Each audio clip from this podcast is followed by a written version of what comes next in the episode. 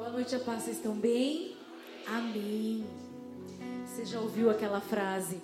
Talvez você até mesmo já tenha falado um dia. Ninguém dá aquilo que não tem. A gente usa muito essa frase para algumas desculpas para não fazer aquilo que Deus pede para a gente fazer. Se a gente não dá o que não tem, então a Bíblia, os personagens, tudo aquilo que lemos e acreditamos não é real. O que não é real de verdade é uma frase como essa. E hoje a gente vai desmascarar essa mentira de Satanás. São muitos os personagens que mostram o contrário pra gente. Um deles, José. Você conhece a história de José? José teve uma infância diferente. A mãe dele morreu, ele era jovem. Ele era o favorito do pai. Deus se revelou a ele em sonho. Nesse sonho, os irmãos se prostravam diante dele. Isso despertou a fúria dos irmãos, porque eles não entendiam, e nem mesmo José entendia. E aí, o pai vai e dá uma túnica bem colorida, bem bonita. E isso inflama ainda mais o ódio, os ciúmes dos irmãos, que jogam ele num poço, vendem ele como escravo. Falam para o pai que José morreu. José vai escravo para o Egito. Vai trabalhar na casa do Potifar, do comandante. A mulher quer dar bola para ele. Ele é um homem de Deus, foge dela. Mas ela mente. E aí ele vai preso. Na prisão, ele ajuda pessoas que se esquecem dele. Começa aí sofrimento.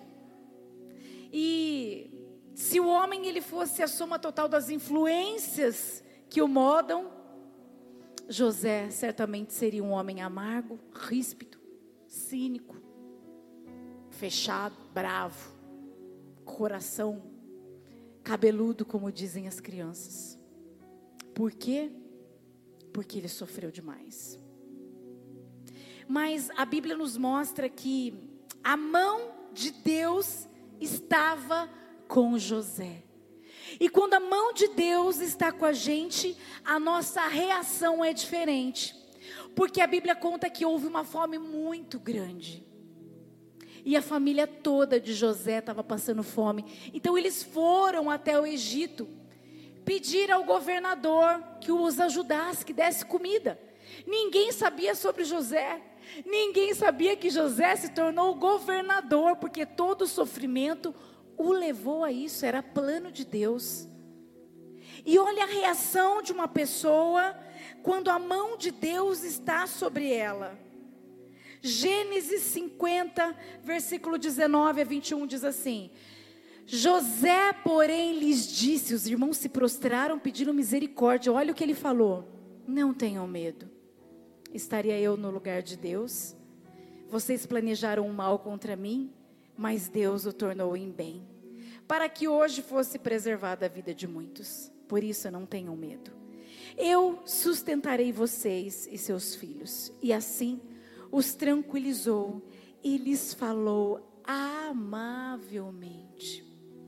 Como explicar uma atitude de quem não recebeu? Como explicar uma atitude, uma reação assim? José se relacionava com Deus. Então, quando você se relaciona com Deus, você tem reações baseadas na vontade de Deus. A sua reação está baseada com quem você se relaciona. Ele poderia muito ter aproveitado aquele momento e fazer todo mundo pagar pelo sofrimento que fizeram ele passar. Mas em troca disso, ele dá amor. Aquilo que não recebeu das pessoas, mas que ele recebeu de Deus. Então não é sobre o que fazem com você, mas o que você faz com o que fazem com você. Se você se relaciona com Deus, a sua reação precisa ser diferente. Tem uma pastora que ela é uma bênção na minha vida, mas ela não sabe. Ela é americana. E desde que eu me casei, eu assisti a muitos vídeos, eu li muitos livros dela.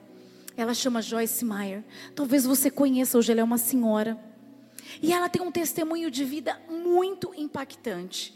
Quando eu assisti esse testemunho pela primeira vez, eu chorei o dia inteiro.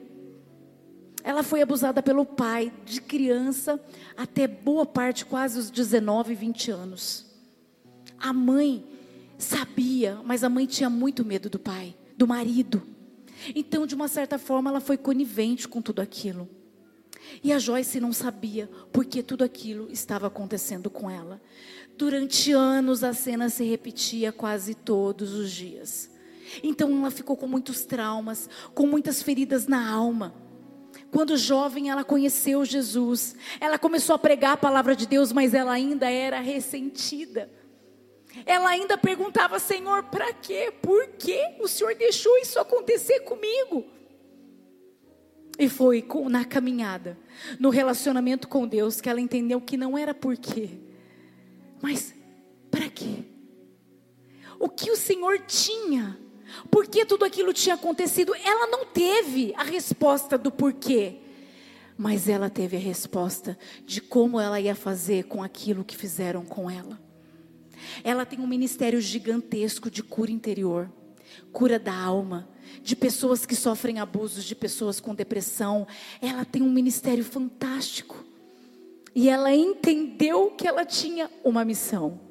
E não apenas isso, ela conta nesse testemunho que ela cuidou do pai até o último dia de vida dele. E que a mãe, na época, ainda morava com ela. Que ela não conseguia explicar esse amor. Que ela tinha perdoado, porque ela tinha entendido aquele versículo que a gente fala aqui, que a gente ama, que todas as coisas cooperam para o bem daqueles que amam a Deus.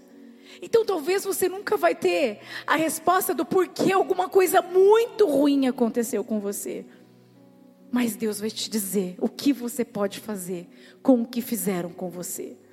Ela ajuda muita gente, até hoje. Ela é um instrumento nas mãos de Deus. Sabe por quê? Porque assim como o pastor leu esse testemunho aqui da Mila, ela assumiu a nova identidade dela. Nós temos uma nova identidade em Cristo. Então você não está aqui, você está pensando: mas eu vou dar aquilo que eu nunca recebi? Sim. Porque você não está aqui para dar para as pessoas aquilo que você recebeu das pessoas. Você está aqui para dar às pessoas aquilo que você recebeu de Jesus. Você não entendeu. Você não está aqui para dar aquilo que você recebeu das pessoas, porque talvez você não tenha recebido.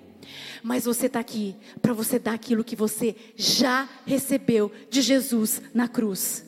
Você nunca vai poder dizer que ninguém morreu de amor por você. Você tem amor para dar, você pode reagir diferente.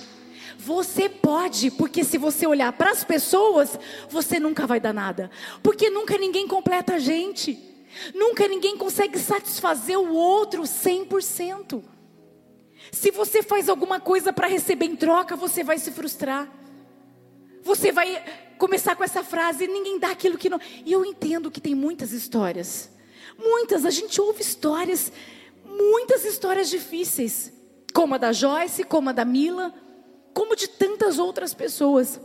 Agora, essa frase é para você ficar sentado, remoendo a sua dor, longe daquilo que Deus tem para você. Deus pega os improváveis, aqueles que entendem que existe uma nova oportunidade. Porque quando você pega essa identidade para você, você dá aquilo que você não recebe. Você sente aquilo que você nunca sentiu. Você faz aquilo que você nunca fez. Porque não tem a ver com você, tem a ver com Ele. Nunca foi sobre nós, sempre foi sobre Ele. Então Deus amou o mundo que entregou o Filho por nós. E isso já é o suficiente para sermos cristãos seguros da nossa identidade em Jesus. Cristãos que sabem para que estão fazendo e sabem o que significa o verdadeiro evangelho, que é fazer sem esperar nada em troca. Fazer mesmo sem receber de pessoas, mas receber daquele que já deu. Antes mesmo de você ser concebido no ventre da sua mãe, Deus já te amou. É bíblico. Então essa frase não faz sentido para nós que cremos em Jesus. Hoje nós vamos celebrar o sacrifício dele na cruz. Então você nunca mais vai poder dizer que você não pode dar a ninguém aquilo que você não recebeu das pessoas. Porque hoje você entendeu que você tem muita coisa para dar do que você já recebeu de Jesus. A gente estava assistindo, vendo o celular, e aí apareceu um vídeo que talvez você tenha visto, de um homem, de um rapaz, dando uma bonequinha para uma menina africana. A gente não sabe a história desse homem, a gente não sabe por que ele estava dando, a gente não conhece se ele estava fazendo porque ele quis fazer, mas a reação daquela menininha, a gente voltou várias vezes o vídeo, a Valentina, ela ficou encantada, ela falava, eu queria ter dado essa boneca para ela, mamãe, olha a alegria dela. E aí a Valentina veio com a frase, a gente sorri vendo outra pessoa sorrir. Talvez você está na igreja há tanto tempo, você está recebendo, mas você ainda não encontrou a verdadeira felicidade. Porque a gente passa dificuldade, a gente passa tribulação. E aí, cadê a alegria do Evangelho? A Bíblia diz, não sou eu, que há mais felicidade em dar do que receber. Quando eu dou, eu sou muito mais feliz do que quando eu recebo. Esse é o segredo. E eu disse isso para ela, filha, você precisa entender a sua missão, que será sempre dar aquilo que Jesus já te deu. E falei para ela, se Jesus voltar para mim hoje, eu sou completamente realizada, porque eu dou tudo aquilo que eu recebi de Jesus. Eu faço as pessoas sorrirem, eu ajudo as pessoas através da palavra de Deus. E isso é viciante, é um vício bom. Se tiver que ter um vício, tenha o vício de fazer as pessoas sorrirem. Tenha o vício de ajudar as pessoas, de dar um passo a mais, de fazer aquilo que ninguém fez para você, mas que Jesus fez e pediu para você fazer. Então, a gente sorri quando a gente faz outra pessoa sorrir. Esse é o verdadeiro evangelho. Que você seja instrumento, que você nunca mais olhe para você como vítima, porque você não é vítima. Você não é coitada, você não é coitado, porque Jesus te amou, Jesus morreu por você, e Ele já derramou esse amor sobre você, e hoje você precisa fazer isso para as pessoas, você precisa ser bênção, como o pastor pregou de manhã, no minuto de encorajamento. A gente tem que olhar as pessoas que são bênçãos na nossa vida, mas acima de tudo, ser bênção na vida das pessoas. Feche seus olhos. Senhor, muito obrigada porque o Senhor nos amou primeiro, o Senhor nos escolheu, o Senhor nos chamou para reagirmos de maneira diferente, porque o Senhor derramou o seu amor sobre nós naquela cruz. Nós não somos vítimas, nós não somos coitados, mas através do Senhor dentro de nós, através do Espírito Santo, nós podemos reagir diferente com aquilo que aconteceu com a gente, que nos magoou, que nos feriu, que deixou feridas na nossa alma, mas nós podemos mudar tudo isso. Isso não quer dizer esquecer, mas quer dizer olhar sem dor, porque nós entendemos que existe uma nova identidade para aqueles que te aceitam, aqueles que querem viver o novo com o Senhor. Assim como a Joyce ajuda tantas pessoas aqui, Senhor, o Senhor conhece o passado de cada uma delas. E hoje o Senhor está dizendo, pega isso que te aconteceu, traz para mim, que eu vou te usar para curar outras pessoas, porque esse é o teu evangelho. A gente dá aquilo que a gente recebe do Senhor, e por isso nós só temos que te agradecer, porque tudo que recebemos não é por merecimento, mas é por graça e por favor. Por isso, Pai, muito obrigada, obrigada Jesus, porque o Senhor nos ajuda, o Senhor nos encoraja e o Senhor está à frente sempre, sempre nos mostrando a maneira certa de reagir segundo o seu coração. Por isso eu já te agradeço, amém? Aplauda ao Senhor, Ele te ama! Me ama, Ele me ama, Ele me ama.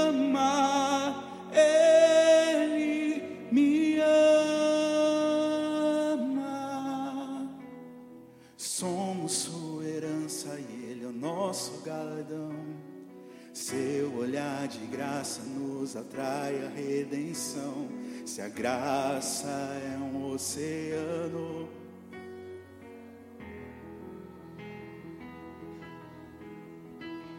o céu se une à terra como um beijo apaixonado.